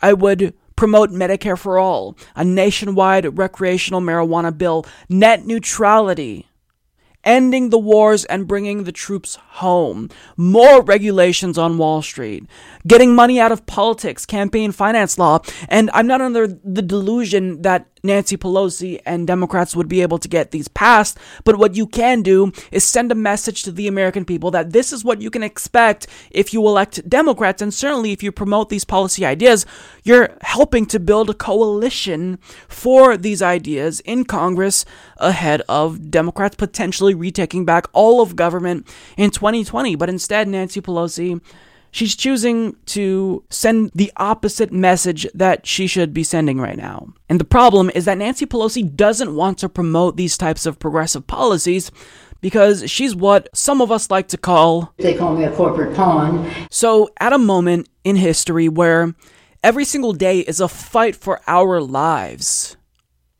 we need a leader who's going to be bold, who's going to stand up to Donald Trump and not fold every single time he or she faces criticism from the right for being obstructionist. We need someone who's going to be a fighter. That person is not Nancy Pelosi. That person is Barbara Lee. She's someone with a strong anti war voting record. She supports Medicare for all, and she has decades of congressional experience. She's the very person for this time in American politics that can actually give us a ray of hope. And it does seem as if Nancy Pelosi may not have the full support needed to become House Speaker, although it's very likely that she will still win anyway. But I mean, there's rumblings like there were in 2016 that there weren't going to be enough votes for her to win. And it's the same people like Tim Ryan who are coming out and speaking out against her. No, we don't need Tim Ryan. We don't need Nancy Pelosi. And we certainly don't need Steny Hoyer. We need Barbara Lee. And I took the liberty to create a petition for us to sign that indicates our support for Barbara Lee. Now, look, before you comment and tell me that this petition isn't going to make a lick of difference, I hear ya, right? Because we're not going to be voting Okay, and odds are the people who will or won't be voting for Nancy Pelosi already made up their mind, but the least that we can do is just put this petition out there and make our voices heard and let Barbara Lee know that if she chooses to run, the entire progressive movement is going to be behind her. And look, I don't know if she even wants to be speaker. She's signaled that she's interested in a leadership position. I don't know if she's interested specifically in running for speaker, but I see already broad support for Barbara Lee. And this is only in progressive circles, so that's a bubble, right? But here's the thing if she can actually run as House Speaker and win, I think a lot of the country would actually feel rejuvenated and energized heading into 2020 because she's someone who actually is looking out for the people. Whereas Nancy Pelosi, she's already bragging about why she should be Speaker because she raises a lot of money. Look, the message you're sending to the country and specifically the left is we're still not really willing to represent the working class because we're still going to take money from corporate donors. Now, at this point, I don't want to call Nancy Pelosi being House Speaker a foregone conclusion, but it's very likely that she does become House Speaker again. I really, really hope that I'm wrong. But look, in the meantime, just sign the petition or at least tweet to Barbara Lee and Democratic Party leaders, letting them know that we need to go in a new direction because Dem leadership, they haven't been doing enough and we need some new blood. And that person, I think, who's perfect for this job at this point in time is Barbara Lee. To no one's surprise, Vermont Independent Senator Bernie Sanders was reelected, and during his victory speech, he gave what I think is a glimpse of what we'll see in 2020 because we all know he's likely going to be running again for president in 2020. So he kind of gave us a snapshot as to what we can expect. And he fired off at Donald Trump. He spoke about the policy substance as he usually does, but he hit Donald Trump and he hit him pretty hard. So this is what he had to say. But more important than even these terrible policies is that we have a president of the United States who is a pathological liar and is doing something that no president in my lifetime has ever done. And that is instead of bringing the American people together, he is trying to divide us up based on the color of our skin, based on where we come from, based on our religion, based on our gender, based on our sexual identity. Our job is to tell this president that we will not tolerate policies which are racist and sexist and homophobic. So, the way that I view this is kind of as a soft launch for Bernie Sanders' 2020 campaign, because if you are going to make a speech in your reelection campaign and you're going to name the president who may one day be your opponent, I think that that says something. It's kind of him putting up the bat signal to progressives, saying, you can be hopeful, hindsight is 2020, and yes, I will be running. Now, he states here, quote, that uh, Trump is a pathological liar, and he's called him that before. Um, so it's not the first time, but it is important to reiterate that because it's true. There's an article from, I think, Newsweek that said Trump was averaging 30 lies per day in the lead up to the midterm elections. Now, on average, he told about 8 lies per day, but in the lead up to the midterm elections, he was averaging 30 lies per day. I don't care how unsurprising this is, we can never normalize this type of behavior. We can never normalize lies because facts matter. And as another soy boy likes to say, facts don't care about your feelings. And I think that we need to make sure that we point it out whenever Donald Trump lies because this is this type of misinformation even if it is so idiotic and mind-numbingly dim-witted that anyone with half a brain can dismiss these things that he says at face I mean, there's still a lot of people that buy into what he's saying. I mean, after he stated that millions of people voted illegally in the 2016 election, the number of his supporters that believed him I mean, it was way too high. It's just what he says can never be normalized. So, in repeatedly stating that Donald Trump is a pathological liar, it's not an attack, it's just a fact. If you are averaging 30 lies per day or eight regularly, you're a pathological liar. It's compulsive. He's probably not even aware that he's lying. He just says things and um, doesn't doesn't really have any regard for if they're true or not. Now, he also says Trump is doing something that no president in my lifetime has ever done, and that is instead of bringing the American people together, he is trying to divide up divide us up based on the color of our skin, based on where we come from, based on our religion, based on our agenda, and based on our sexual identity. So, um, yeah, needless to say, Bernie Sanders is not holding back. And this is going to be pretty interesting going into 2020. I've already seen some petitions of people demanding that Bernie Sanders launch before the end of the year. And I think that there's certainly value in launching as soon as possible because the competition is going to be, um, it's going to be pretty strong. I, I'm not going to underestimate our opponents, but I really want to emphasize that people need to take a break. I hope Bernie Sanders takes a good break and just rests until 2019, but I do hope he launches early. So, look, Bernie Sanders is going to run again. And what he just said here in the speech is a glimpse at what he's going to be saying in 2020. He constantly echoed the sentiment that, you know, he was so prideful of the fact that he never ran a negative campaign ad in his life. And he said this, but a lot of us were saying, you've got to run negative campaign ads. You've got to hit your opponents hard because if the American people are on the line, then you can't afford to not be aggressive. And I feel as if Bernie Sanders is kind of being introspective and reflecting on what a lot of us are saying. Don't hold back. Attack Donald Trump relentlessly. Even if I think all of us can agree that Bernie would have won if he were the nominee in 2016, uh, going into 2020, I do believe Trump will be more difficult to defeat. I really feel that that's the case, and I hope that I'm wrong. But certainly, even if polls show that Trump is not the favorite to win, we need to treat this as if he is the favorite. Never ever underestimate your opponent. That's the one clear thing I think we all learned from 2016, and we've all got to put in the work.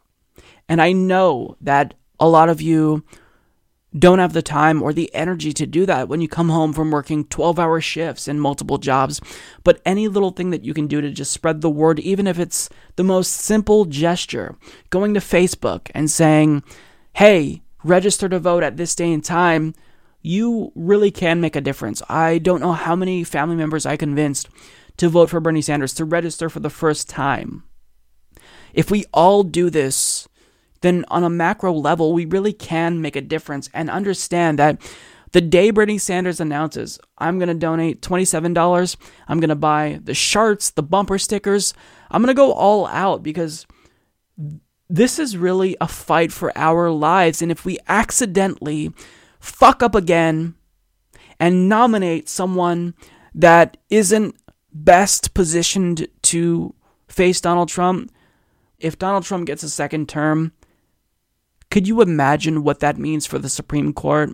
Could you imagine? I don't even want to think about the implications of him winning again because when it comes to the Supreme Court, yeah, I'm not I'm not going to think about that right now because it's too depressing.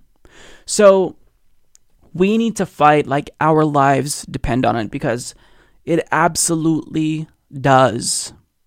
And I will be doing everything I can to get the word out about Bernie Sanders and you need to understand that there are going to be times in 2020 where you feel demoralized because corporate media is going to attack Bernie Sanders. They're probably going to dismiss his campaign and not really cover it. We're going to see a lot of the same. I wouldn't be surprised if we saw more shenanigans from the DNC. They're probably going to try to fuck him over again. But understand, this is all to be expected. We have to plan for it and try to adjust in order to make him successful regardless. Overwhelm the polls, register new voters, sign up your friends and family. Meanwhile, don't short yourself on some much needed rest time. For those of you campaigning, hitting the streets every single day for Andrew Gillum and Beto O'Rourke, take a much needed break and then we'll all regroup in 2019 and we will fight like hell for Bernie Sanders because I have no doubt that he is the best bet to take on Donald Trump.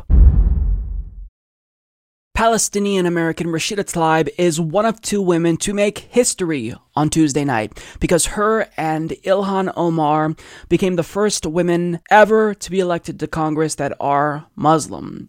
That's really inspiring. It sends a powerful message right now to other Muslim women across the country who see the president who fearmongers, who uses fear as a motivator for his own base. I mean, it's constantly either immigrants or Muslims. Either way, he tries to paint a picture of them as the other, as if they're enemies. He had the Muslim ban that people like to now refer to as the travel ban, as if he didn't explicitly say that he wanted a complete and total shutdown of Muslims on the campaign trail. But nonetheless, he's been overtly bigoted towards Muslim women.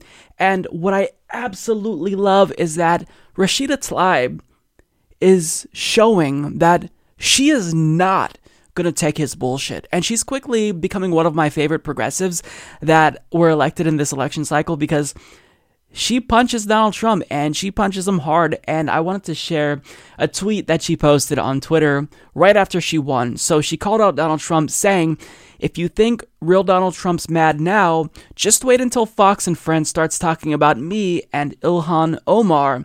You can't ban us from Congress. Now, the more that I think about this tweet, the more that I love it. So when you unpack it, what is she trying to communicate to Donald Trump?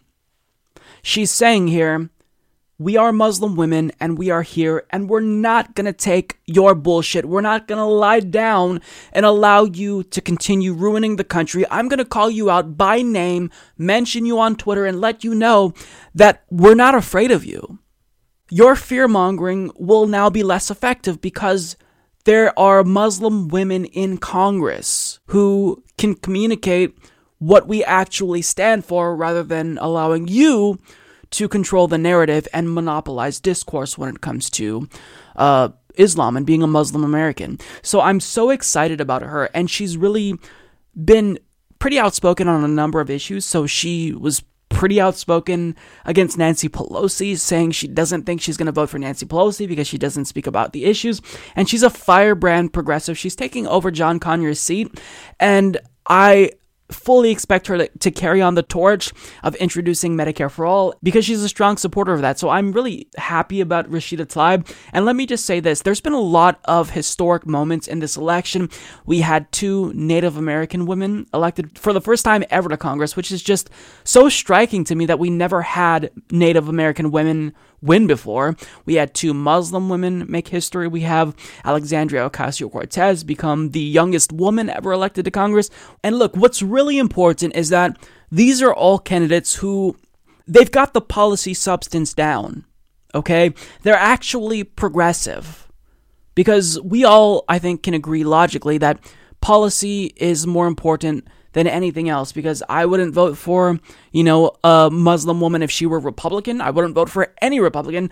Uh, so if, if someone is progressive, that's number one. That's the most important thing. But if they're also making history and making Congress more diverse and more representative of the actual public, descriptively speaking, I still think that's a net win. I think that descriptive representation matters because growing up in America, if you're a Muslim woman, when there's all this bigotry, uh, perpetrated by the Republican Party to see someone in Congress represent you that looks like you, that does matter. And I know that it might not necessarily seem like that to other people, but you have to put yourself in the shoes of someone who's from one of these marginalized communities. For me, as a gay person growing up, there weren't very many gay role models. And that kind of leads to gay people and gay youth specifically thinking that they have this sense of a foreshortened future because they don't have any role models. So they kind of don't really feel as if they can amount to anything because nobody in their community has amounted to anything. So this often leads people to feel depressed and maybe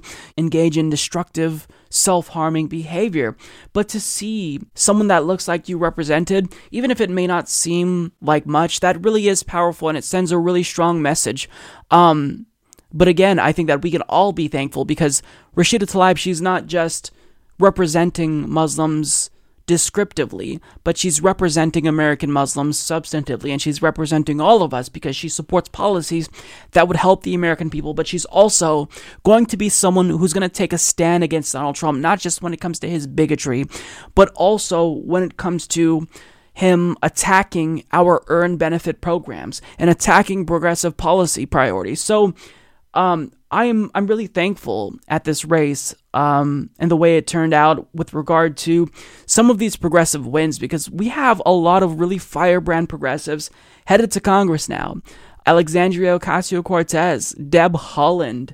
You know, even if it's the case that this election overall was a mixed bag, I still feel a little bit rejuvenated knowing that we have people like Rashida Tlaib who's not going to take any bullshit from Donald Trump and who is already showing that she's going to stand up to him and she's not afraid to call him out. Um, so the trolling that we're seeing already from her, um, I'm looking forward to seeing what she does in Congress, and I hope that these newly elected progressives control the narrative with regard to policy within the Democratic Party. Um, this is this is good overall. I, I feel a little bit optimistic, cautiously so for the first time in a few years.